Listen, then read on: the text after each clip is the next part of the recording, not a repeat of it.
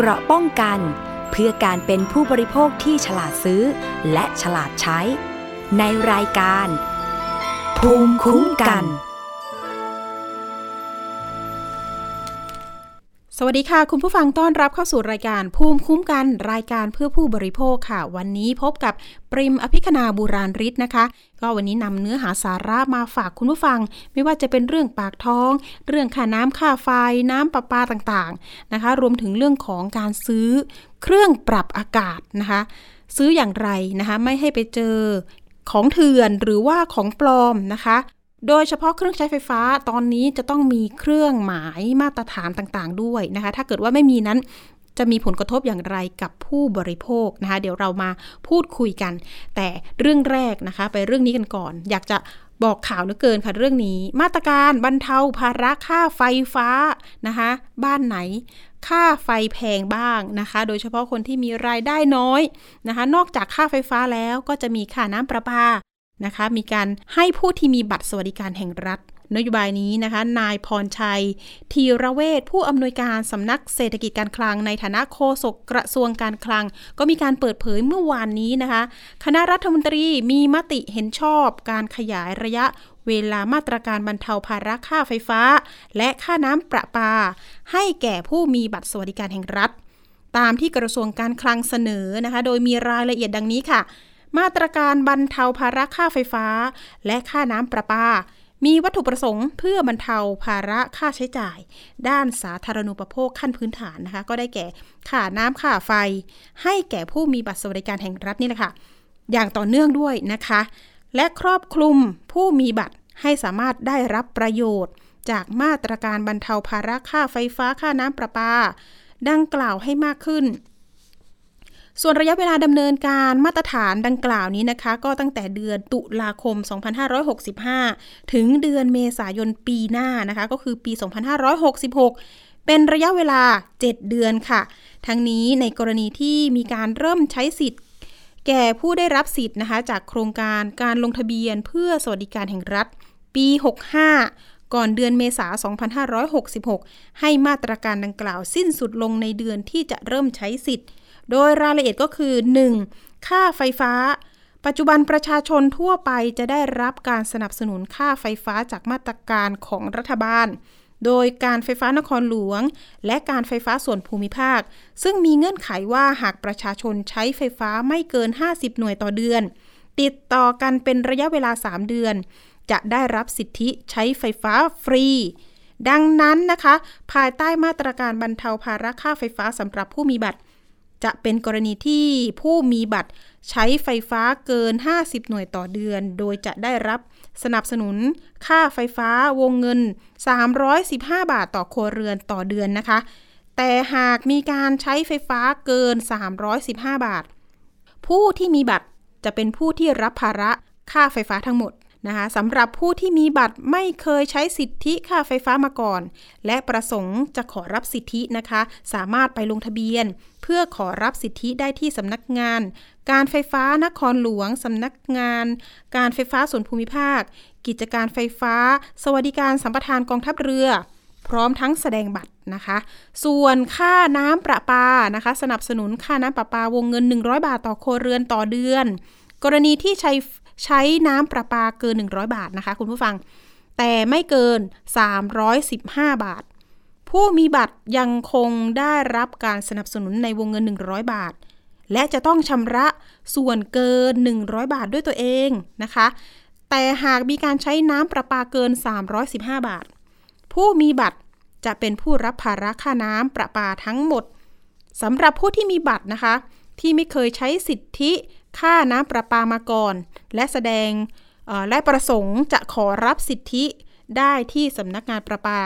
นครหลวงสำนักงานการประปาส่วนภูมิภาคพร้อมกับแสดงบัตรด้วยนะคะทั้งนี้ผู้ที่มีบัตรต้องนำใบแจ้งหนี้ค่าไฟฟ้าใบแจ้งหนี้ค่าน้ำประปาไปชำระที่สำนักงานการไฟฟ้านครหลวงสำนักงานการไฟฟ้าส่วนภูมิภาคกิจการไฟฟ้าสวัสดิการสัมปทานกองทัพเรือสำนักงานการประปานครหลวงแล้วก็สำนักงานการประปาส่วนภูมิภาคโดยทุกสิ้นเดือนนะคะหน่วยงานต่างๆเหล่านี้ก็จะส่งบันทึกรายชื่อผู้มีบัตร ให้ใช้ไฟฟ้าแล้วก็น้ำประปานะคะภายใต้วงเงินที่กำหนดในกรมบัญชีกลางนะคะเพื่อให้กรมบัญชีกลางจะนำเสนอกองทุนประชารัฐเพื่อเศรษฐกิจฐานรากแล้วก็สังคมมาจ่ายคืนผ่านบัตรในช่อง e-money นะคะของเดือนถัดไปด้วยนะคะซึ่งผู้ที่มีบัตรสามารถใช้สิทธิ์ใช้ซื้อสินค้านะคะขออภัยใช้ซื้อสินค้าและบริการผ่านเครื่อง EDC แอปพลิเคชันถุงเงินประชารัฐแล้วก็สามารถถอนเงินสดจากเครื่องถอนเงินอัตโนมัติได้ด้วยถ้าเกิดว่ามีข้อสงสัยอย่างไรนะคะโทรไปที่สำนักงานปลัดกระทรวงการคลังได้นะคะโทรก็คือ02-126-5800ต่อ2706แล้วก็2680นะคะหรือว่าสำนักงานเศรษฐกิจการคลังกองนโยบายภาษี02-273-9020ต่อ3512นั่นเองค่ะคุณผู้ฟังอันนี้ก็นำมาฝากกันนะคะไปเรื่องต่อไปกันเลยเรื่องนี้นะคะอาจจะหลายๆคนซื้อเครื่องปรับอากาศไปสังเกตยี่ห้อดีๆนะคะว่ามันเป็นของจริงไหมเพราะว่าล่าสุดนะคะตำรวจปคบนี่แหละค่ะร่วมกับบริษัทเอกชนที่เป็นเจ้าของเครื่องหมายการค้าไปจับกุมแอร์เถื่อนนะคะโดยใช้เครื่องหมายมอก.ปลอมนะคะซึ่งก็กระทบต่อผู้บริโภคเรื่องนี้นะคะผู้บริโภคที่ซื้อเครื่องปรับอากาศยี่ห้อหนึ่งไปติดตั้งที่คอนโดย่านพัทยาจังหวัดชลบุรีจากนั้นก็โทรให้ทางเจ้าหน้าที่บริษัทนี่เลยค่ะให้ไปติดตั้งให้หน่อยพอตัวแทนทางบริษัทลงพื้นที่ไปนะคะกลับพบว่าเครื่องปรับอากาศดังกล่าวไม่มีฉลากของทางบริษัทจึงคาดว่าเป็นของปลอมหรือลอกเลียนแบบนะคะแล้วก็คาดว่าเป็นสินค้าที่ไม่ได้มาตรฐานมอก.จึงประสานความร่วมมือกับทางเจ้าหน้าที่ตำรวจบก.ปคบ.หรือว่ากองบังคับการปราบปรามการกระทำความผิดเกี่ยวกับการคุ้มครองผู้บริโภคนะคะให้มาตรวจสอบหน่อยปรากฏว่าก็ไปเจอแหล่งนะคะมีการตรวจยึดเครื่องปรับอากาศได้โอ้โหมูลค่าเนี่ยประมาณสัก10 ล้านได้ตรวจยึดแล้วทำยังไงต่อไปตรวจสอบนะคะปรากฏว่ามันไม่ได้รับมาตรฐานดังกล่าวไม่ว่าจะเป็นมอก.หรือว่าเครื่องหมายการค้าโดยเฉพาะเรื่องนี้นะคะถ้าเกิดว่าผู้บริโภคซื้อไปแล้วเนี่ยมันจะเกิดผลกระทบอย่างไรเพราะว่าเครื่องใช้ไฟฟ้าเนี่ยมันจะต้องมีเครื่องหมายต่างๆแล้วก็ได้มาตรฐานด้วยนะคะถ้าเกิดว่าเราซื้อไปไม่ได้มาตรฐานเนี่ยเครื่องปรับอากาศจะอาจจะกินไฟก็ได้นะคะแล้วก็อาจจะเสียไหมขนาดต้องมาดูกันด้วยว่าขนาดที่เขาซื้อไปเนี่ย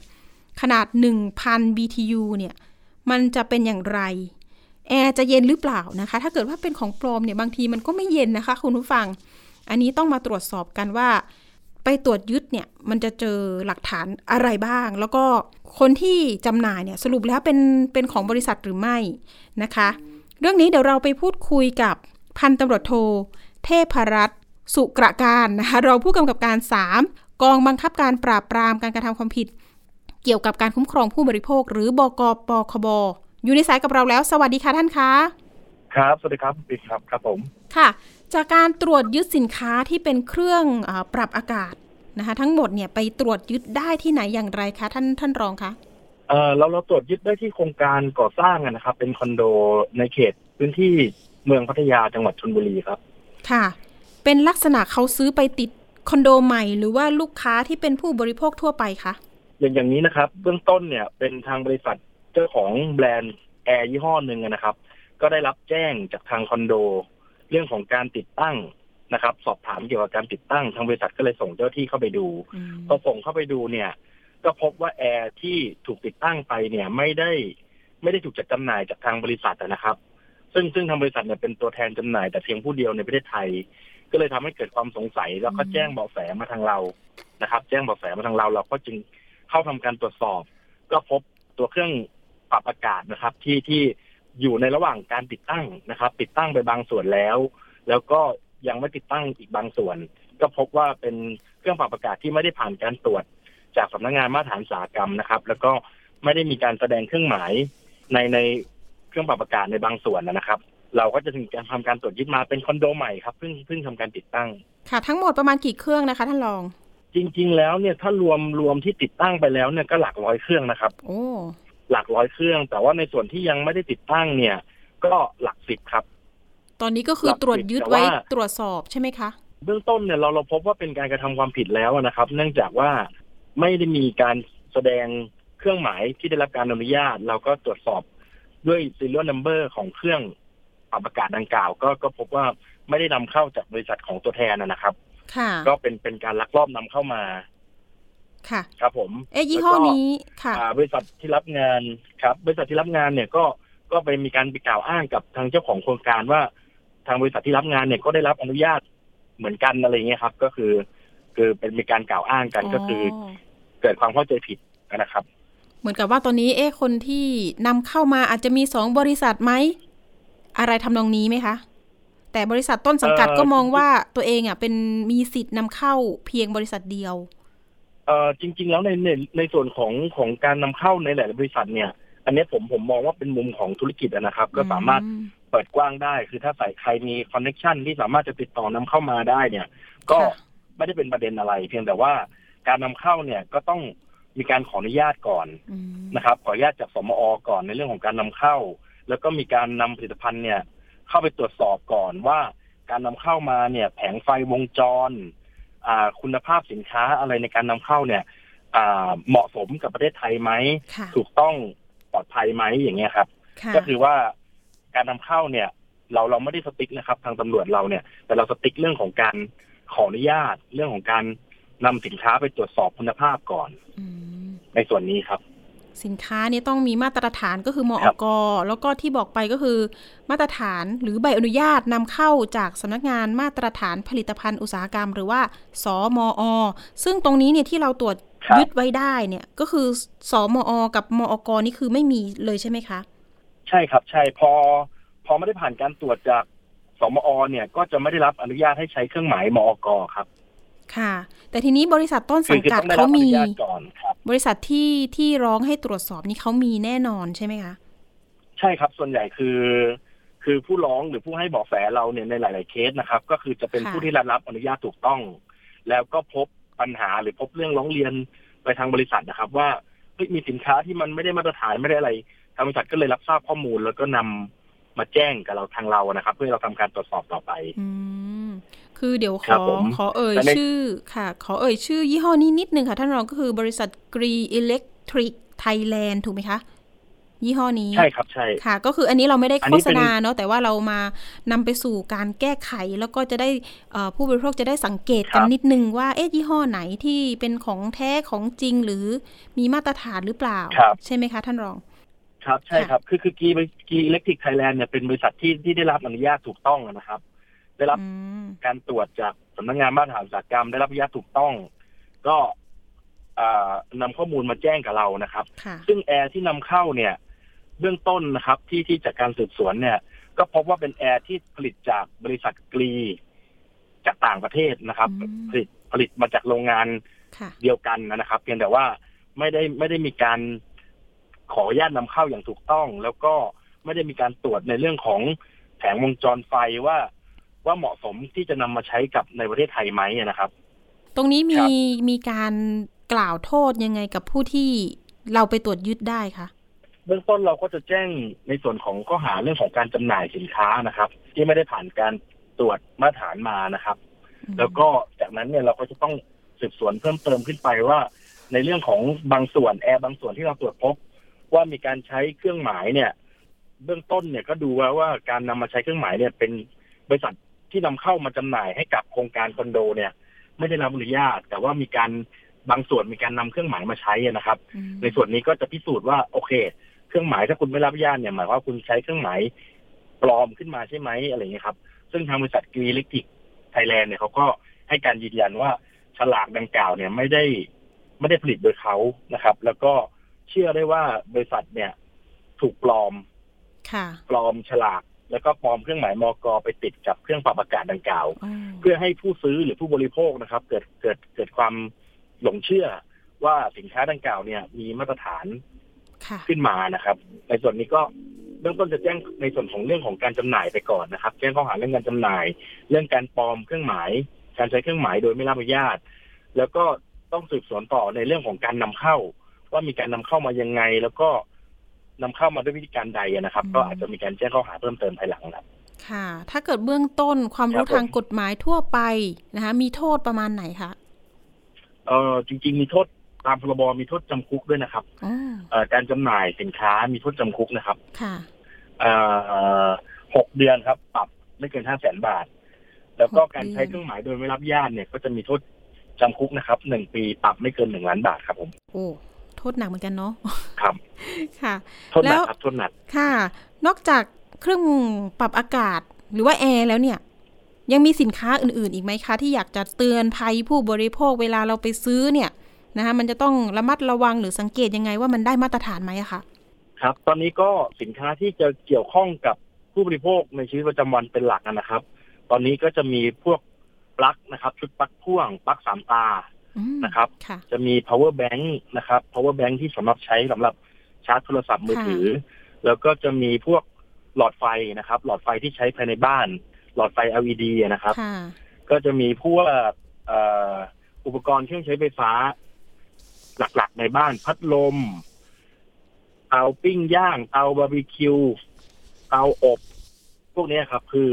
อยากให้สังเกตเลือกซื้อแบรนด์ที่มีมาตรฐานแล้วก็ซื้อจากร้านค้าที่มีมาตรฐานด้วยนะครับบางท่านซื้อจากร้านค้าออนไลน์เห็นในรูปภาพแล้วซื้อมาอาจจะได้รับของปลอมหรืออาจจะได้รับของที่นำเข้ามาโดยไม่ถูกต้องไม่มีผ่านการตรวจซึ่งพวกนี้จะมีผลในเรื่องของกระแสไฟนะครับหมายว่าต่างประเทศอาจจะใช้ไฟในคนละรูปแบบกับบ้านเรานำมาใช้กันโดยลักษณะดัดแปลงหรือว่านำมาใช้กันในลักษณะทนใช้ไปอย่างเงี้ยครับซึ่งมันก็อาจจะเกิดปัญหาภายหลังได้นะครับตอนนี้ก็อยากจะแนะนำเกี่ยวกับผลิตภัณฑ์ที่อยู่ใกล้ตัวนะครับหลักๆของเราใช่ปริมเคยซื้อเตาที่มันเป็นกึ่งสุกี้กึ่งย่างพอใช้ไปใช้มามันรู้สึกเหมือนเป็นเชื้อราอันนี้คือแบบเกี่ยวกับวัสดุไหมใช้ไม่กี่ครั้งอ่ะแล้วจะพังแล้วอะไรอย่างนี้ค่ะอันนี้ก็ไม่ได้มาตรฐานใช่ไหมคะอันนี้ผมตอบไม่ได้ครับมันกว้างมากจริงหมายความว่าก็ต้องดูว่ายี่ห้ออะไรแล้วก็ฉลากมีไหมมีการได้รับอนุญาตเครื่องหมายมก.ไหมนะครับแล้วปัจจุบันเนี่ยสำนักงานมาตรฐานอุตสาหกรรมเนี่ยก็ได้ปรับปรุงรูปแบบของเครื่องหมายมก.ให้มีการแสดง QR code ประกอบเครื่องหมายนะครับตอนนี้ถ้าผู้บริโภคจะซื้อหรือเลือกดูเนี่ยก็ขอให้ดูเครื่องหมายแล้วก็มีการสแกน QR code เพื่อดูว่าผลิตภัณฑ์ดังกล่าวเนี่ยได้รับใบอนุญาตไหมได้รับอนุญาตจากบริษัทอะไรซึ่งจะแสดงขึ้นมาเลยนะครับปัจจุบันก็มีการทยอยเปลี่ยนฉลากให้สามารถสแกน QR code ได้เลยนะครับก็จะง่ายขึ้นเนาะจะง่ายขึ้นครับเราสามารถสแกนแล้วก็เห็นเลยว่าได้รับอนุญาตจริงไหมเป็นเครื่องหมายถูกต้องไหมนะครับบริษัทอะไรเป็นผู้ขออนุญาตแล้วก็สินค้าที่เราจะซื้อตรงประเภทไหมครับค่ะแล้วทีนี้ถ้าเกิดว่าลูกค้าเนาะหรือว่าผู้บริโภคเนี่ยเจอเขาเรียกว่าสินค้าที่ไม่ได้มาตรฐานเนี่ยมันมีช่องทางที่เราจะร้องเรียนไปหน่วยงานไหนบ้างคะนอกจากแบบปคบแล้วอะไรเงี้ยค่ะมีหน่วยงานอื่นอีกไหมที่รองรับอะครับก็หลักๆจริงๆก็จะมีในส่วนของปคบนะครับตำรวจปคบเราก็สามารถร้องเรียนหรือว่าแจ้งเบาะแสเนี่ยผ่านในช่องทางของเพจ Facebook นะครับเพจ Facebook ของบก.ได้ร้องเรียนในลักษณะของบัตรสนเทศเป็นหนังสือได้นะครับนำส่งที่สถานที่ราชการของเราได้แล้วก็จะมีสายด่วนนะครับสายด่วน1135นะครับเป็นเบอร์สายด่วนของปคบเราโดยตรงนะครับก็สามารถแจ้งเบาะแสแจ้งข้อมูลแจ้งรายละเอียดของผลิตภัณฑ์ที่อาจจะไปพบมาหรืออาจจะใช้มาแล้วไม่ได้มาตรฐานหรือว่าสุ่มเสี่ยงหรือพบเห็นการจัดจำหน่ายตรงไหนนะครับก็สามารถแจ้งมาได้ในส่วนที่2ก็สามารถแจ้งกับทางสมอ.ได้เช่นกันนะครับค่ะแต่สมอ.เนี่ยจะเป็นลักษณะของการผลิตนะครับเป็นลักษณะผลิตเป็นโรงงานเป็นอะไรพวกนี้มากกว่าแต่ว่าถ้าเป็นการรอบจำหน่ายผ่านแพลตฟอร์มออนไลน์ผ่านแพลตฟอร์มออนไลน์ผ่านร้านค้าเล็กๆน้อยๆหรือว่าพบตรงไหนที่มีการในเพจ Facebook อะไรเงี้ยครับจะแจ้งมาทางปคบเราก็จะเร่งรัดดำเนินการให้นะครับส่วนมากถ้าเป็นกองกำกับการ3เนี่ยจะดูเรื่องสินค้าด้านไหนเป็นพิเศษคะเพราะว่าเห็นแต่ละหน่วยจะแยกกันเช่นกอง1กอง2กอง3กอง1ก็ไปจับอีกแบบนึงกอง2ก็อีกแบบนึงอันนี้แยกกันยังไงคะเห็นในข่าวครับในส่วนของกองกำกับการ3ของผมนะครับที่รับผิดชอบอยู่ก็คือจะรับผิดชอบในเรื่องของพรบมาตรฐานผลิตภัณฑ์อุตสาหกรรมโดยตรงเลยครับรับผิดชอบใน ในเรื่องของเครื่องหมายมก.โดยตรงนะครับในส่วนของกองสามเราก็จะรับผิดชอบในเรื่องนี้หลักๆนะครับจุดสังเกตถ้าอยากจะทราบว่าผลิตภัณฑ์ชิ้นไหนที่ต้องมีมก.บ้างมก.ภาคบังคับมีกี่ประเภทไม่บังคับมีกี่ชนิดอะไรยังไงก็แนะนำให้ดูเพิ่มเติมได้ที่หน้าเพจของสำนักงานมาตรฐานอุตสาหกรรมนะครับสมอ.นะครับก็จะมีรายละเอียดมีข้อมูลข่าวสารมีอะไรแจ้งไว้แนะนำไว้ว่าผลิตภัณฑ์ตัวไหนต้องขออนุญาตผลิตภัณฑ์ตรงไหนต้องเข้าข่ายบังคับต้องมีอะไรอย่างนี้ก็สามารถศึกษาข้อมูลเพิ่มเติมได้นะครับถ้าลองวกไปเรื่อง A นิดนึงตอนที่เรายึดมาได้เนี่ยตอนนี้เราต้องเก็บของเป็นของกลางไหมคะหรือยังไงครับตอนนี้เราก็ต้องเอาแอร์ที่ตรวจยึดได้เนี่ยนำมาไว้เป็นของกลางในการดำเนินคดีนะครับก็ต้องรอจนกว่าคดีจะสิ้นสุดใช่ไหมคะหรือยังไงใช่ครับก็คือตัวสินค้าหรือของกลางที่เราตรวจยึดเนี่ยที่มันไม่ได้ผ่านการตรวจมาตรฐานเนี่ยสินค้าพวกนี้พอเสร็จสิ้นคดีเราก็จะต้องส่งทำลายทั้งหมดนะครับหมายความว่าไม่สามารถที่จะมาจัดจำหน่ายหรือไม่สามารถที่จะมาเปิดประมูลขายต่อในท้องตลาดได้ต้องทำลายอย่างเดียวครับทำลายอย่างเดียวเลยนะคะใช่ครับทำลายอย่างเดียวคือถ้าไม่ผ่านการตรวจไม่ผ่านอะไรเนี่ยเราจะถือว่าสินค้าเนี่ยไม่ได้มาตรฐานนะครับก็ถือว่าตีว่าสินค้าไม่ได้มาตรฐานต้องไม่สามารถที่จะนำมาใช้มาขายท่อตลาดต้องทำลายอย่างเดียวครับก่อนหน้านี้ปริมจำได้ว่ามีการไปตรวจจับลำโพงปลอมด้วยมีไหมคะท่านคะมีครับมีเมื่อสัปดาห์ก่อนก็จะเป็นลำโพงครับลำโพงยี่ห้อดังนะครับก็มีการปลอมเราก็ได้พอเราพบแล้วเนี่ยเราก็เลยเชิญทางบริษัทผู้จัดจำหน่ายตัวแทนนะครับเข้ามาแนะนำจุดสังเกตจุดชี้ซึ่งบริษัทที่เป็นตัวแทนจำหน่ายเนี่ยมาดูภายนอกด้วยตาเปล่านี่ดูไม่สามารถที่จะบอกเราได้เลยนะครับหมายว่าของปลอมกับของแท้เนี่ยถ้าดูด้วยตาเปล่าภายนอกเนี่ยเหมือน 100% เลยครับแยกไม่ออกต้องแกะวงจรภายในดูแกะดูอุปกรณ์ข้างในวัสดุข้างในนะครับเพราะฉะนั้นเนี่ยซึ่งผมก็มองว่าผู้บริโภคที่จะซื้อเนี่ยก็ยากนิดนึงในการสังเกตนะครับเพราะว่าปัจจุบันของปลอมเนี่ยทำค่อนข้างเหมือนนะครับแล้วก็ขายในราคาใกล้เคียงกับของจริงใช่ครับเกรด A สินค้าดูภายนอกเนี่ยเหมือนเกรด A ครับเกรด A ก็เลยอยากจะแนะนำว่าในการเลือกซื้อสินค้าเนี่ยหนึ่งคืออยากให้ศึกษาข้อมูลของสินค้า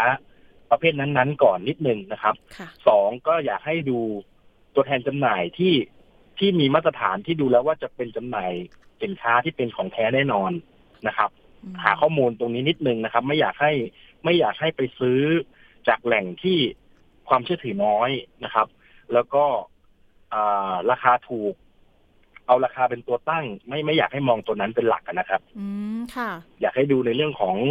ตัวแทนจำหน่ายคุณภาพเพราะว่ามันแยกค่อนข้างยากสินค้าที่เป็นกรอบเกรด A นะครับค่ะส่วนมากก็จะขายในออนไลน์ไหมคะท่านรองส่วนใหญ่ถ้าเป็นส่วนใหญ่นะครับก็แต่ว่าออนไลน์ของแท้ก็เยอะนะครับไม่ใช่ว่าเป็นทั้งหมดแต่ว่าส่วนใหญ่ก็จะคือจะขายในแพลตฟอร์มออนไลน์เนื่องจากว่าเป็นการใช้รูปนะครับใช้รูปในการโฆษณารูปภาพทำลักษณะของรูปภาพให้ดูน่าเชื่อถือแล้วอาจจะมีการใส่ข้อความที่มันสวยงามดูแล้วเข้าใจว่าเป็นผู้จัดจำหน่ายที่มีมาตรฐานนะครับก็ทำให้ถูกซื้อได้ง่ายกว่าที่จะเดินไปดูตามช็อปตามร้านซึ่งร้านค้าออนไลน์เนี่ยก็จะมีของพวกนี้ค่อนข้างเยอะกว่าท้องตลาดทั่วไปครับค่ะก็ต้องมีจุดสังเกตมากๆนะคะหรือว่าไม่แน่ใจก็อาจจะโทรไปที่สายด่วนของปคบได้ด้วยนะคะ1135ใช่ไหมคะท่านรอง1135ครับผมใช่ครับค่ะท่านรองค่ะแล้วถ้าเป็นเรื่องของอาหารเสริมผสมสารอันตรายอันนี้จะเป็นกอง1กองกำกับการ4ครับกอง4อ๋อกอง4ครับกองกำกับการ4ของปคบเราก็จะรับผิดชอบในส่วนของเรื่องของอาหารและยาเป็นหลักนะครับค่ะที่ถามนี่เพราะว่าเดี๋ยวมีข่าวต่อไปที่จะเอามาเตือนผู้บริโภคนะคะท่านรองเอาละค่ะท่านรองมีอะไรจะฝากถึงผู้บริโภคย้ำๆอีกไหมคะสุดท้ายนี้เช่นเดิมนะครับฝากถึงผู้บริโภคก็คือปัจจุบันเนี่ยการขายของในส่วนของออนไลน์นะครับที่เป็นห่วงก็คือว่ามีการโพสต์ขายมากมายไม่ว่าจะเป็นแพลตฟอร์มดังๆหรือโพสต์ขายส่วนตัวอะไรอย่างเงี้ยนะครับก็อยากให้สังเกตนะครับเท่าที่เรารับแจ้งหลายๆครั้งเนี่ยก็จะมีเรื่องของ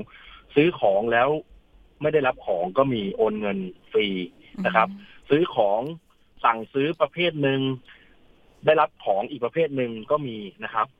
สั่งซื้อของจริงได้ของแท้ก็มีนะครับก็อยากให้ดูความเชื่อถือความน่าเชื่อถือของร้านค้าความน่าเชื่อถือของสินค้าด้วยนะครับสินค้าประเภทต่างๆยี่ห้อแปลกๆขอให้ดูให้ละเอียดนิดนึงนะครับศึกษาข้อมูลหรือถ้าหากมีข้อสงสัยก็สอบถามมาที่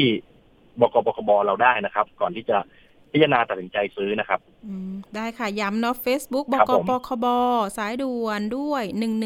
1135นะคะวันนี้ขอบคุณท่านรองมากๆเลยนะคะที่มาให้ความรู้แล้วก็เตือนภัยผู้บริโภคกันโอกาสหน้าเชิญใหม่ค่ะท่านรองคะได้ครับขอบคุณครับวันนี้ขอบคุณมากๆค่ะสวัสดีค่ะพันตำรวจโทเทพรัตน์สุกระการนะคะรองผู้กำกับการ3กองบังคับการปราบปรามการกระทำความผิดเกี่ยวกับการคุ้มครองผู้บริโภคหรือว่าบก.ปคบ.นะคะชื่อยาวไปนิดนึงอ่ะย่อได้นะคะผู้บริโภคก็ตอนนี้จะคุ้นชื่อของหน่วยนี้แล้วเพราะว่าทำหลายๆคดีใหญ่ๆก็มีอย่างเช่นดารุมะนะคะคดีบัตรคอนเสิร์ตก็มีนะคะแต่ล่าสุดที่เกริ่นไปเมื่อสักครู่เรื่องของผลิตภัณฑ์อาหารเสริมต่างๆอันนี้ก็ต้องระมัดระวังด้วยเช่นกันนะคะเพราะว่าล่าสุดเลยมีข่าวคราวเรื่องของการไปจับกุมนะคะนาราเน็ตไอดอลชื่อดังเครือข่ายอาหารเสริมผสมสารอันตรายโอ้โหเรื่องนี้เรื่องอาหารเสริมต่างๆเนี่ยเชื่อเลยว่าคุณสาวๆก็ต้องสรรหาเลยค่ะว่า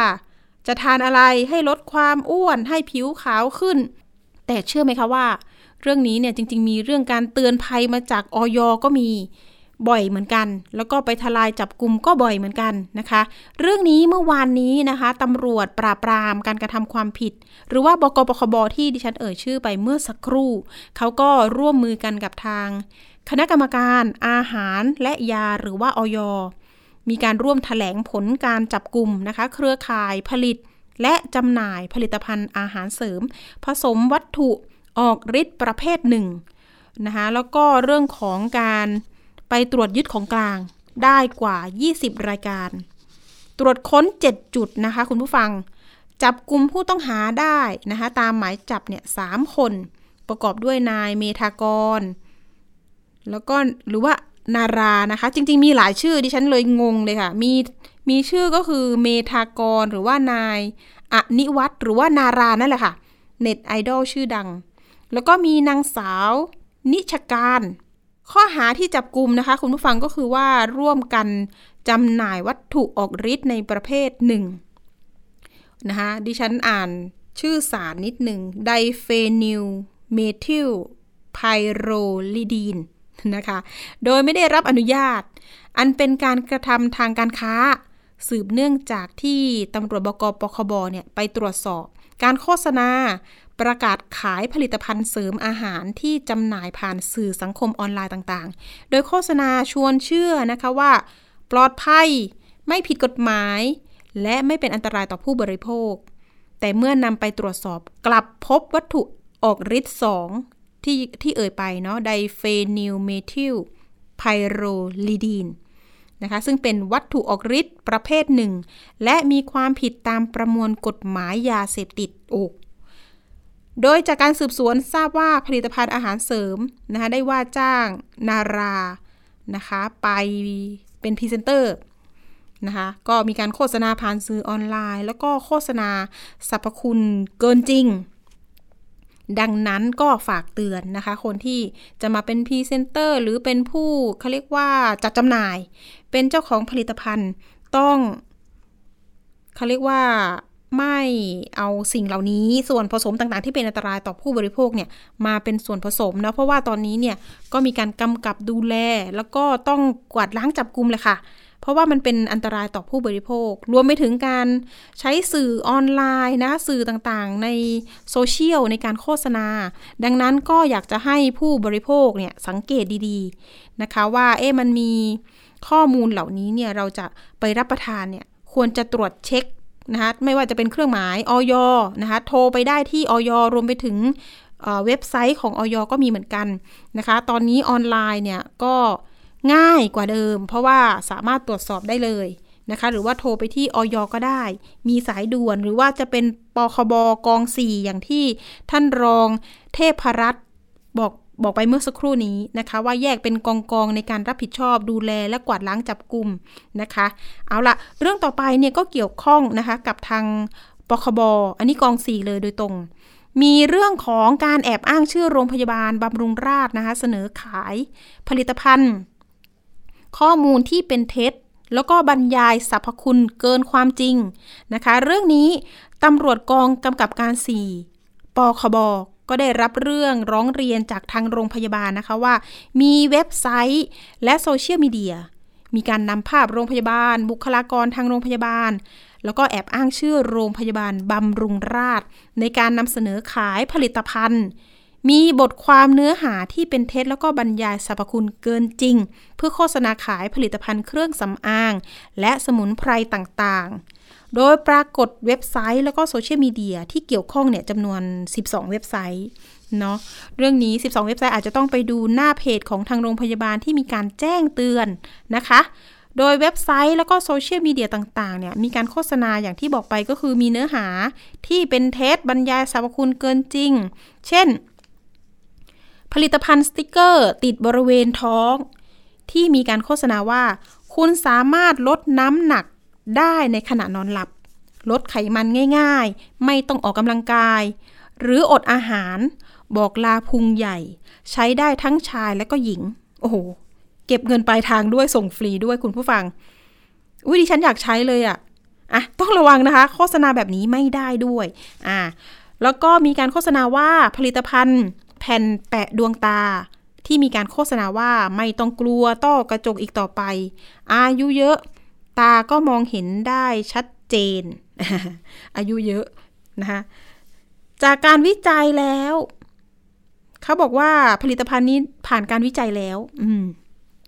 แล้วก็โฆษณาว่าเราได้พิจารณาแล้วว่าแผ่นแปะนี้มีผลอัศจรรย์นะคะต่อต้อกระจกต้อหินต้อเนื้อสายตายาวแล้วก็ผู้ป่วยโรคตาอื่นๆโอ้โหเรื่องนี้นะคะมีประชาชนหลงเชื่อซื้อผลิตภัณฑ์ต่างๆจำนวนมากโดยผลิตภัณฑ์เหล่านี้เป็นผลิตภัณฑ์ภาษาต่างประเทศและไม่ได้รับการอนุญาตจากคณะกรรมการอาหารและยาซึ่งอาจเป็นอันตรายต่อผู้บริโภคที่ซื้อไปใช้เป็นเหตุให้ประชาชนได้รับความเสียหายจากการหลงเชื่อคำโฆษณาดังกล่าวเจ้าหน้าที่ตำรวจจึงได้สืบสวนจนกระทั่งทราบถึงแหล่งที่เก็บของผลิตภัณฑ์ดังกล่าวที่มีไว้เพื่อจำหน่ายให้แก่ประชาชนทั่วไปนะคะเรื่องนี้นะคะตำรวจปคบกอง4นะคะก็ได้ร่วมกันกับทางอย.นะร่วมกันออกหมายค้นขอศาลออกหมายค้นตรวจค้นสถานที่ที่เกี่ยวข้องกับการกระทำความผิดในพื้นที่เขตลาดกระบังกรุงเทพมหานครนี่เองนะคะรวมอีกจุดหนึ่งก็คือจะเป็นที่อำเภอบางพลีจังหวัดสมุทรปราการก็ลงพื้นที่ไป2แห่งนะคะ1ก็คือโกดังย่านถนนกรุงเทพกรีฑานะคะอันนี้ที่ลาดกระบังพบผลิตภัณฑ์ที่เป็นความผิดตามพรบเครื่องสำอางพ.ศ. 2558 3 รายการแล้วก็อีกจุดหนึ่งที่บางพลีเป็นโกดังเหมือนกันพบผลิตภัณฑ์ที่เป็นความผิดตามพรบสมุนไพรพ.ศ. 2562 จำนวน 15 รายการแล้วก็พรบเครื่องสำอางนะคะ3 รายการโดยได้ตรวจยึดผลิตภัณฑ์สุขภาพต่างๆที่เป็นความผิดตามพรบสมุนไพรพรบเครื่องสำอางนะคะตามที่ปรากฏในเรื่องร้องเรียนและผลิตภัณฑ์อื่นๆที่เกี่ยวข้องรวม21รายการจากนั้นก็นำของกลางนำส่งพนักงานสอบสวนเพื่อดำเนินคดีตามกฎหมายแล้วก็ขยายผลหากลุ่มผู้กระทำความผิดต่อไปค่ะคุณผู้ฟังโอ้โหโฆษณานี้อยากจะย้ำจริงๆเลยนะคะลดความอ้วนได้นะคะแปะแค่ตรงท้องก็ลดได้คือโหดิฉันว่าแนะนำเลยนะคะออกกำลังกายนะคะคุณผู้ฟังถ้าเกิดว่าอยากจะมีสุขภาพที่ดีลดพุงได้เนี่ยออกกำลังกายค่ะแล้วก็ควบคุมอาหารอาจจะต้องลดจำพวกแป้งนะคะอันนี้คือความคิดเห็นส่วนตัวแต่ก็น่าจะได้ผลนะคุณผู้ฟังนะแล้วก็ดื่มน้ำมากๆอันนี้โดยวิธีการธรรมชาตินะเรื่องนี้นำมาฝากกันเนาะเพราะว่าอยากจะให้สังเกตดีๆเรื่องของการซื้อสินค้าเหล่านี้มาทาน มาใช้นะคะเรื่องของตาก็ควรจะไปพบจักษุแพทย์ดีไหมคะคุณผู้ฟังดีกว่านะคะเรื่องของสินค้าต่างๆเหล่านี้จะต้องตรวจสอบก่อนดีกว่าเรื่องต่อไปที่อยากจะแถมท้ายกันหน่อยนะคะเรื่องนี้ล่าสุดเนี่ยดิฉันเห็นข้อมูลข่าวสารมีผู้เสียหายนะคะไปร้องกับทางตำรวจปอสหรือว่าตำรวจปราบปรามทางเศรษฐกิจบอกว่าโดนแม่ค้าออนไลน์ไลฟ์สดนะคะผ่านนี่ค่ะ TikTok หลอกลงทุนสูญเงินไปกว่า60ล้านบาทโอ้โหการลงทุนก็มาอีกแล้วนะคะการลงทุนมาอีกแล้วอยากจะเตือนภัยเรื่องของการลงทุนโดยที่เราเอาเงินไปให้เขานะคะให้เขาไปใช้ไปทำเนี่ยแหละค่ะผลกำไรต่างๆแต่ปรากฏว่าก็ไม่ได้ผลตอบแทนอย่างที่กล่าวอ้างอันนี้นะคะเกิดเหตุเนี่ยทางผู้เสียหายเนี่ยก็มาเล่านะคะเปิดเผยข้อมูลเนาะว่าพวกตนเนี่ยไปรู้จักกับแม่ค้าออนไลน์เนี่ยที่ชื่อ Dream นะคะมีการไลฟ์สดซึ่งเป็นดาว TikTokรายหนึ่งมีพฤติการฉ้อโกงนั่นนี่โน่นนะคะด้วยการเปิดเพจขายสินค้าก่อนจะเชิญชวนผู้สนใจเข้าไลน์กลุ่ม Open Chat ชื่อว่าแจ้งเตือนไลฟ์สดจนมีสมาชิกกว่า 3,600 คนโอ้โหนะคะโดยที่เธอคุยว่าเป็นการลงทุนทำธุรกิจหลายอย่างมีทั้งการนำเข้าสินค้าจากต่างประเทศทำร้านเสริมสวยทำร้านอาหารนะคะโดยมีนักธุรกิจร่วมเป็นนายทุนประมาณ 5-6 คนก่อนจะหลอกสมาชิกในไลน์กลุ่มให้ร่วมลงทุนด้วยนะคะโดยอ้างผลกำไรเรทพิเศษเฉพาะคนที่เคยลงทุนด้วยเท่านั้นระบุ1หุ้นที่เคยลงนะคะหุ้นปันผลเนี่ยโอ้โหลงภายในวันนี้ถึง 24:00 น.ก็จะมีกำหนดเวลาให้การแบบลงทุนนะคะถ้าคุณไม่ลงเวลานี้คุณก็จะหมดโอกาสนะอันนี้เหมือนกับเป็นการเร่งเร้า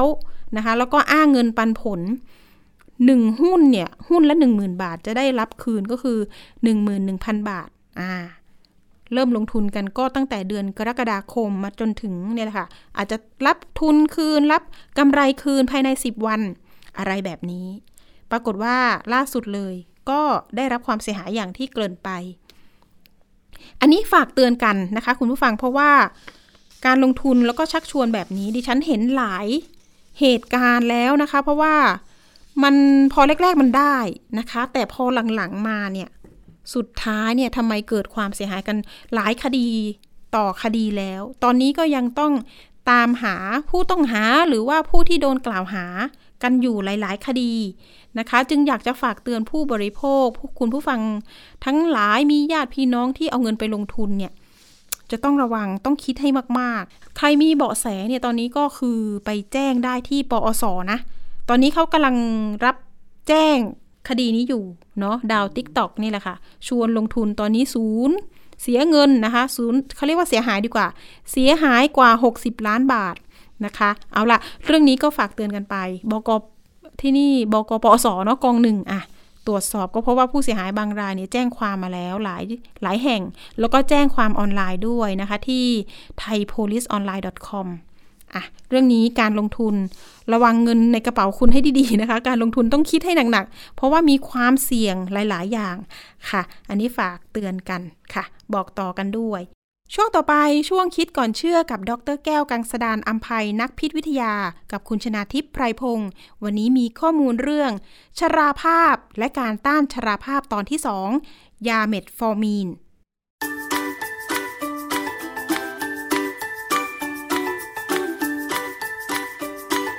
ช่วงคิดก่อนเชื่อ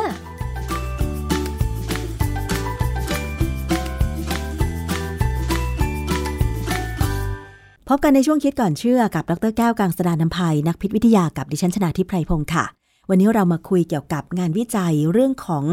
การต้านความชราภาพกันต่อนะคะคุณผู้ฟังอายุขัยพร้อมสุขภาพสมบูรณ์หมายถึงว่าช่วงเวลาที่มนุษย์เนี่ยมีสุขภาพดีร่างกายแข็งแรงไม่เจ็บป่วยด้วยโรคชราต่างๆใช่ไหมคะซึ่งหลายคนก็บอกว่านั่นมันเป็นช่วงเวลาของวัยหนุ่มสาวแต่เมื่ออายุตั้งแต่35ปีขึ้นไปเมื่อไหร่เนี่ยมีความรู้สึกว่านอกจากร่างกายจะไม่เหมือนเดิมแล้วเนี่ยทำอะไรก็มักจะเหนื่อยง่ายหรือโรคต่างๆอย่างเช่นความดันโลหิตสูงเบาหวานหัวใจ ก็มักจะถามหานะคะคุณผู้ฟังเพราะฉะนั้นเนี่ยหลายคนจึงคิดว่าเราควรจะรักษาสุขภาพเพื่อต้านความแก่ชรานะคะแต่ทีนี้มันก็มีบางอย่างที่อาจจะทำให้คนคิดว่าเอ๊ะความชรานั้นเนี่ยจัดว่าเป็นโรคอย่างหนึ่งด้วยหรือไม่ทำไมคนเราจะต้องมาต้านความชราหรือความแก่ด้วยต้องไปฟังเกี่ยวกับงานวิจัยค่ะอาจารย์แก้วคะความแก่ชรานี่ถือเป็นโรคอย่างหนึ่งไหมคะอาจารย์ความแก่ชราเนี่ยถือว่าเป็นโรคนะเป็นโรคที่องค์การอนามัยโลกเนี่ยเขาเพิ่งรับรองว่าความชราหรือเอจจิ้งเนี่ยเป็นโรคในรุ่นล่าสุดของการจำแนกประเภทโรคระหว่างประเทศคำว่าโรคระหว่างประเทศคือ The International Classification of Diseases การรับรู้อย่างเป็นทางการว่าความชราเป็นโรคมีความสำคัญจึงจำเป็นต้องมีการพัฒนาวิธีการบำบัดในอนาคตหรือกลยุทธ์ที่กำหนดเป้าหมายต่อไปที่มีการทำให้คนเนี่ยอายุยืนยาวขึ้นและมีการบำบัดโรคที่เกี่ยวข้องกับอายุเพราะฉะนั้นเป็นที่รู้กันทั่วโลกแล้วว่าความชรานี่เป็นโรคแล้วก็สามารถที่จะชะลอได้แต่โรคนี้คงยังบำบัดให้หายไปไม่ได้เพราะถ้าบำบัดความชราได้เราก็อายุยืนไม่ตายค่ะนั่นหมายความว่าเมื่อก่อนที่เราคิดว่าเกิดแก่เจ็บตายเป็นธรรมดาแต่ตอนนี้เนี่ยทำไมองค์การอนามัยโลกถึงได้บัญญัติว่าความชราหรือความแก่เป็นโรคอย่างหนึ่งคะอาจารย์เขาอยากให้มนุษย์อยู่ได้นานขึ้นเหรอคะปัญหาอย่างหนึ่งนะถ้ามนุษย์อยู่ได้นานขึ้นแต่ว่าถ้าสุขภาพไม่ดีนี่มีปัญหานะเขาเลยพยายามต้องบอกว่านานขึ้นสุขภาพต้องดีด้วยและยังต้องทำอะไรต่ออะไรได้ด้วยไม่ใช่ว่าอยู่แล้วเป็นภาระตอนนี้สถิติมันก็บอกอยู่ใช่ไหมอาจารย์ว่าคนเราเนี่ยเป็นโรคเรื้อรังเช่นเบาหวานหัวใจความดันโลหิตสูงตั้งแต่อายุน้อยลงเช่นเมื่อก่อนอาจจะพบโรคพวกนี้ในคนอายุ60ปีขึ้นไปแต่ปัจจุบันเนี้ยดิฉันเห็นบางคนอายุ35ปีก็ป่วยเป็นเบาหวานหรือความดันโลหิตสูงแล้วนั่นหมายความว่าเดี๋ยวต่อไปอาจจะต้องมีการพัฒนาระบบของการดูแลสุขภาพให้มันไม่มีโรคนี้หรือว่าเริ่มต้นโรคนี้แบบน้อยที่สุดหรือเปล่าคะอาจารย์ความจริงเขาก็ทำกันอยู่นะมีการให้คำแนะนำว่าเราจะลดความเสี่ยงที่จะมีโรคเมื่ออายุน้อยๆเนี่ยได้อย่างไรแต่ปรากฏว่าปัจจุบันเนี่ยวิถีชีวิตของมนุษย์เนี่ยมันเปลี่ยนไปอ่ะมันหมายความว่าอะไรติดอยู่กับมือถือติดอยู่กับคอมพิวเตอร์นานเกินไปมากเกินไปเนี่ยมันก็เลยทำให้การออกกำลังกายน้อยลงก็เลยมีโรคมาเร็วขึ้นซึ่งพูดเท่าไหร่บางทีก็พูดแล้วคนก็ไม่ฟังตามใจตัวเองเป็นใหญ่อาจารย์เขาคิดว่าไม่มีปัญหาคือตอนที่เราอายุ30 35เนี่ยเราก็มีความรู้สึกว่าเราไม่เห็นเป็นไรเลยไปทำออกกำลังกายไปทำไมทำงานบ้านก็พอแล้วนะผมก็คิดอย่างนั้นจนมา40เนี่ยเริ่มรู้สึกว่าไอ้เดินขึ้นบันไดที่ลำบากแฮะรู้สึกว่าเที่ยวตัวไปหยิบของก็เริ่มปวดกล้ามเนื้อเหมือนกันผมถึงหันมาเริ่มตีแบดตีเทนนิสแล้วก็มาต่อด้วยขี่จักรยานถามว่ามันจะช่วยได้แค่ไหนมันก็ช่วยได้พอสมควรนะผมเคยเดินขึ้นบันไดชั้น2ด้วยความลำบากตอนที่ผมก็เดินสบายค่ะอาจารย์แล้วองค์การอนามัยโลกบอกไหมคะว่าโรคแก่ชราเนี่ยณปัจจุบันเนี้ยค่ะพศ2565เนี่ยคนที่จะเป็นโรคชรานี่คืออายุตั้งแต่เท่าไหร่หรือว่าสภาพร่างกายเป็นยังไงถึงถือว่าเป็นโรคชราคะอาจารย์ตอนนี้เหมือนกับมีการบอกว่าคนที่จะเริ่มเข้าสู่วัยชราคือ65ปีแล้วไม่ใช่60เพราะเขาหวังว่าสภาพการกินอาหารนะการกินอาหารครบ5หมู่การออกกำลังกายของคนเราเนี่ยเรามีความรู้ที่ดีขึ้นคือมันก็จะเป็นอย่างนี้กับคนบางกลุ่มแต่อีกบางกลุ่มเนี่ยก็จะไม่เป็นก็จะแย่ลงเพราะฉะนั้นการบอกว่าคนเราชราที่65เนี่ยอาจจะเป็นแค่ความหวังแต่ความจริงไม่ใช่อาจารย์แล้วโรคที่มักจะมากับความชรามันได้แก่โรคอะไรบ้างเบาหวานนะหรือว่าความดันโลหิตสูงมะเร็งกระดูกพรุนเยอะแยะมีทั้งหลายโรคนะฮะอย่างผมเองเนี่ยผมก็เป็นความดันโลหิตสูงแล้วก็มีไขมันในเลือดสูงแต่ว่าความจริงอันนี้มันเป็นเรื่องธรรมชาติมากเพราะว่าความดันโลหิตสูงเนี่ยมันเป็นเพราะว่าหลอดเลือดผมเนี่ยมันใช้งานมาพอสมควรแล้วผมอาจจะเครียดมากพอสมควรนะมันก็เลยหลอดเลือดมันก็เริ่มกระด้างพอกระด้างปั๊บเนี่ยมันก็ขยายตัวยากพอหลอดเลือดมันไม่ขยายตัวเนี่ยความดันจะเพิ่มขึ้นอีกเรื่องก็คือเรื่องของไขมันในเลือดสูงเนี่ยส่วนใหญ่ก็เป็นคอเลสเตอรอลเนี่ยเป็นเหตุผลว่าเราสร้างเซลล์น้อยลงคอเลสเตอรอลที่เราเคยใช้หมดก็ไม่หมดเพราะฉะนั้นเราก็ต้องกินยาเข้าไปลดการสร้างคอเลสเตอรอลซึ่งถ้าเรากินยาที่ถูกต้องเหมาะสมดีเราก็ควรจะอยู่ได้ไปเรื่อยๆแล้วก็แก่ไปเรื่อยๆเวลาเรามีความรู้สึกว่าเอ้ยร่างกายเราไม่ค่อยดีเนี่ยคนก็มองหาทางออกมันมียาตัวหนึ่งชื่อเมทฟอร์มินเนี่ย มีคนมาพูดใน YouTube ค่อนข้างเยอะทั้งคนไทยแล้วก็ฝรั่งว่าเป็นยาที่กินแล้วเนี่ยทำให้ความชราเนี่ยยืดออกไปแปลว่าเป็นหนุ่มสาวนานขึ้นเมทเฟอร์มีนนี่คือยาใช้รักษาอะไรคะอาจารย์ปกติเป็นยาลดระดับน้ำตาลในเลือดสำหรับคนที่เป็นเบาหวานส่วนใหญ่เป็นเบาหวานชนิดที่2หรือ induced diabetes คือคนที่ไม่ได้เป็นทางพันธุกรรมแต่ว่าเขาอาจจะกินหวานมากหรือเขาอาจจะมีระบบทางพันธุกรรมที่ใช้น้ำตาลเมื่ออายุมากขึ้นเนี่ยระบบมันแย่ลงก็เลยกลายเป็นเบาหวานคือมีน้ำตาลกลูโคสในเลือดสูงกว่าปกติหมอ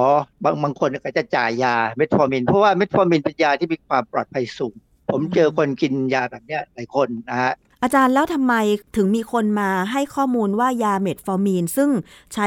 ลดน้ำตาลในเลือดแล้วบอกว่ามันช่วยยืดอายุหรือว่าชะลอความชราออกไปได้คะอาจารย์เพราะมีงานวิจัย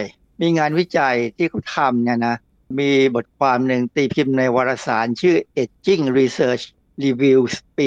2017 บทความเนี่ยชื่อว่า Metformin ช่วยลดอัตราการเสียชีวิตจากทุกสาเหตุและก็โรคที่เกิดจากความชราโดยไม่เกี่ยวกับการควบคุมโรคเบาหวานคืออย่างนี้คนที่เป็นเบาหวานเนี่ยส่วนใหญ่ก็อาจจะตายเร็วใช่ไหมถ้ากินยาไม่ดีกินไม่ถูกค่ะทีนี้พอเขาได้ยาเมทฟอร์มินเข้าไปแล้วเนี่ยปรากฏว่าเขาตายช้ากว่าคนที่กินยาแบบอื่นเบาหวานที่กินยาแบบอื่นแล้วแถมจริงๆเนี่ยมันมีงานวิจัยว่าคนที่ไม่กินยาคนปกติเนี่ยก็ยังตายเร็วกว่าคนที่เป็นเบาหวานและกินเมทฟอร์มินเพราะอะไรอาจารย์งานวิ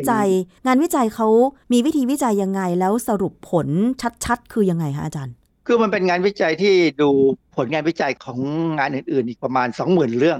20,000 เรื่องเนี่ยเกี่ยวกับเรื่องของการชราและก็การเป็นเบาหวานอะไรก็ตามเนี่ยนะแล้วเขามาเลือกไปเลือกมาสุดท้ายเนี่ยก็ได้มาประมาณ50กว่าเรื่องนะในเรื่องพวกนี้มีบางเรื่องที่บอกเลยว่าคนที่ป่วยเป็นโรคเบาหวานประเภทที่2นะกินเมทฟอร์มินแล้วเนี่ยอัตราการเสียชีวิตจากทุกสาเหตุต่ำกว่าผู้ป่วยโรคเบาหวานที่ได้รับการรักษาด้วยยาแบบอื่นเช่นพวกได้การฉีดอินซูลินเนี่ยหรือว่าเมทฟอร์มินเนี่ยช่วยลดความเสี่ยงในการเป็นมะเร็งเมื่อเทียบกับคนธรรมดาด้วยคือถามว่าคำตอบจริงๆมีไหมยังหาอยู่เขายังค้นคว้ากันอยู่เพียงแต่ว่าผลคือระบาดวิทยาเนี่ยเป็นการดูผลที่เกิดขึ้นแล้วก็มาพยายามหาว่าผลที่เกิดขึ้นเนี่ยมันมาจากปัจจัยอะไรบ้างที่คนไข้มีเหมือนกันเป็นเหมือนกับเป็นความหวังอันหนึ่งที่คนมองเห็นค่ะคืองานวิจัยเนี้ยทำหรือว่าเอาผลของงานวิจัยอื่นมาดูเฉพาะคนที่ได้รับยาเมทฟอร์มินที่เป็นเบาหวานเท่านั้นส่วนคนปกติล่ะคะอาจารย์เขาเทียบกันยังไงถึงไปเทียบกันว่าคนได้รับยาเมทฟอร์มินจะมีอายุที่ยืนกว่าคือเขาจะมีกลุ่มคนที่เป็นเบาหวาน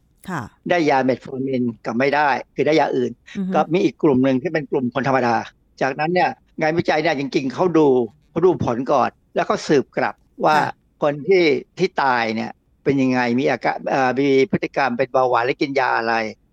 เป็นคนธรรมดาใช่ไหมอะไรเงี้ยนะคืองานวิจัยทางระบาดวิทยาเนี่ยบางครั้งเนี่ยเราดูผลที่เกิดขึ้นแล้วคือการตายไปก่อนและดูด้วยว่าคนที่ตายเนี่ยเขามีประวัติชีวิตยังไงหรืองานวิจัยอีกบางแบบเขาจะดู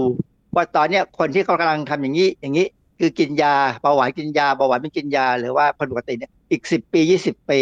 เป็นยังไงซึ่งแบบหลังเนี่ยจะลำบากนิดนึงเพราะว่ามันต้องรออีกตั้งนานแต่ถ้าแบบแรกเนี่ยเห็นผลก่อนแล้วก็ดูซิว่าการตายจะเกิดขึ้นในกลุ่มคนแบบไหนพอมันมีภาพรวมเนี่ยเขาก็เอามาสรุปผลได้ซึ่งกรณีของเมทฟอร์มินเนี่ยเป็นแบบนั้นว่าถ้าเบาหวานและได้กินเมทฟอร์มินแล้วเนี่ยส่วนใหญ่อายุยืนกว่าคนที่ไม่ได้กินหรือแม้กระทั่งกับคนธรรมดาที่ไม่ได้เป็นโรคเบาหวานแต่ปัจจัยอื่นมันก็อาจจะมีผลนะเพราะว่าคนธรรมดาที่ไม่ได้เป็นเบาหวานแล้วตายแล้วอาจจะไปตายด้วยโรคอื่นก็ได้โดนยิงทิ้งก็ได้อย่างเงี้ย ใครก็ไม่รู้นะอาจารย์แล้วมีงานวิจัยอื่นๆเกี่ยวกับยาเมทฟอร์มินเรื่องต้านชราไหมอาจารย์ตอนนี้เนี่ยมีโครงการใหญ่ๆอยู่หลายโครงการในต่างประเทศนะเช่นโครงการหนึ่งชื่อ MILES MILES หรือ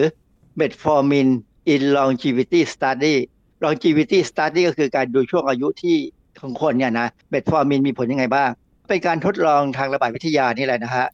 วัตถุประสงค์เนี่ยเขาจะดูคนที่อายุ70ปีขึ้นไป14คนงานวิจัยนี้เริ่มต้นในปี2014เขาจะให้กินเมทฟอร์มิน 1,700 มิลลิกรัมต่อวัน 1.7 กรัมละเยอะนะนาน6สัปดาห์เขาจะดูว่ามันจะช่วยฟื้นฟูการแสดงออกของยีน ที่ทำงานในช่วงการเป็นเด็กของผู้สูงอายุไหมหมายความว่าจะดูว่าคนที่แก่แล้วเนี่ยจะทำให้ยีนเด็กเนี่ยออกมาทำงานได้ไหมว่าเด็กเนี่ยจะมีการสร้างโปรตีนสร้างไขมันสร้างอะไรกระดูกเนี่ยค่อนข้างเร็วใช่ไหมเพราะว่ามียีนที่ควบคุมแต่ว่าพอโตไปแล้วเนี่ยยีนบางส่วนปิดมันต้องปิดตามธรรมชาติเขาก็พยายามจะดูว่าไอ้เจ้าเมทฟอร์มินเนี่ยไปฟื้นธรรมชาติไหมย้อนกลับธรรมชาติไหมบทความหนึ่งเขาตีพิมพ์ในวารสารชื่อ Aging Cell ปี 2017 ตัวบทความนั้นชื่อเมทฟอร์มินควบคุมกระบวนการเผาผลาญและกระบวนการที่ไม่ใช่การเผาผลาญของกล้ามเนื้อโครงร่างและเนื้อเยื่อไขมันใต้ผิวหนังของผู้สูงอายุก็เป็นโครงการที่พูดกว้างๆไว้ว่าเป็นรูปแบบของการแสดงออกของยีนเกี่ยวกับการสร้างโปรตีนของกล้ามเนื้อที่เป็นโครงสร้างของร่างกายและเนื้อเยื่อไขมันคือโครงการนี้เป็นการอธิบายโครงการที่ผมบอกว่าชื่อมายเนี่ยว่าจะได้ผลออกมาดียังไงเป็นการสรุปว่าจะมีการย้อนกลับของการทำงานของยีนในเนื้อเยื่อที่ศึกษาหรือเปล่าบทความวิจัยเนี่ยเอามาพูดว่าจะเกิดอะไรขึ้นในอนาคตที่เขากำลังทำอยู่แล้วก็มีอีกโครงการนึงชื่อเทมนี่มาจากคำว่า targeting aging with metformin ก็คือการที่ไปดูว่า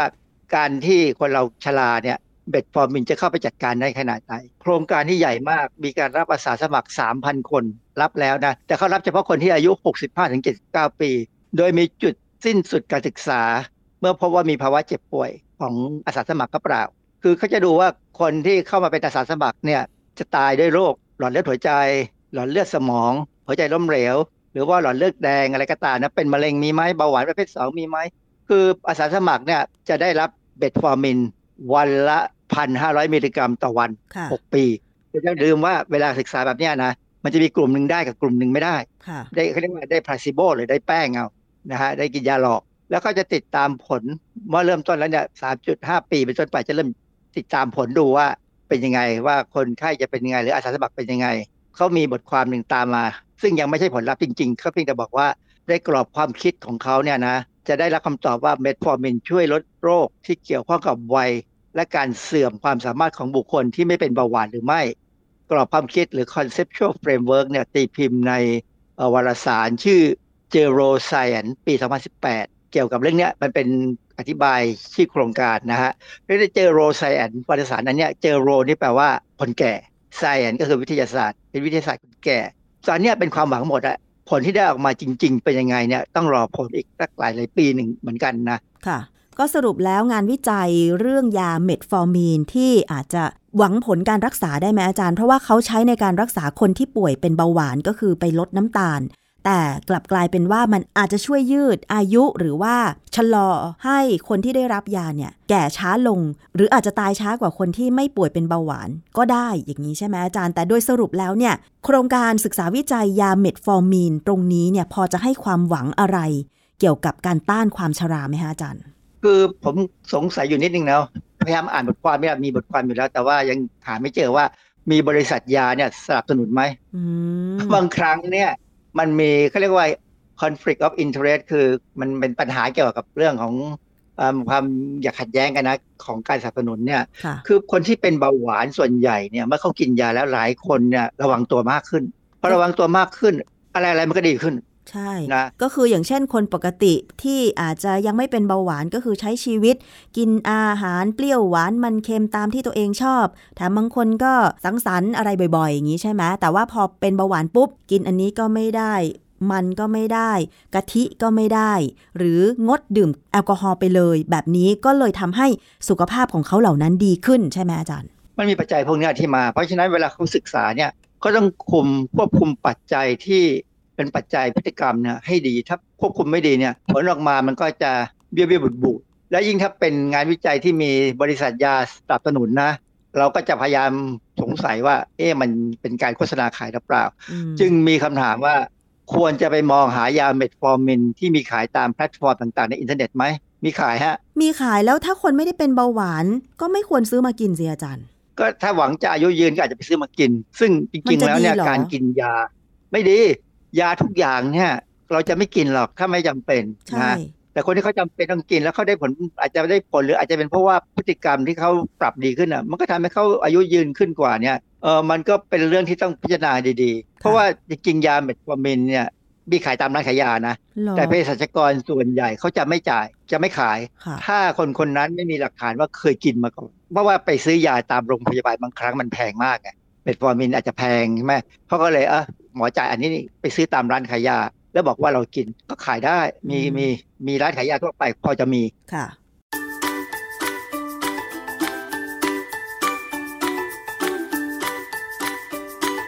ช่วงคิดก่อนเชื่อ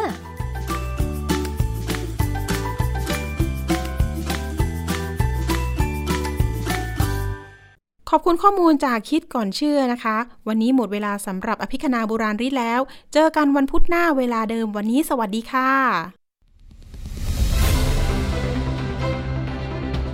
ติดตามรายการได้ที่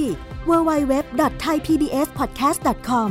แอปพลิเคชัน Thai PBS Podcast หรือฟังผ่านแอปพลิเคชัน Podcast ของ iOS Google Podcast Android Podbean SoundCloud และ Spotify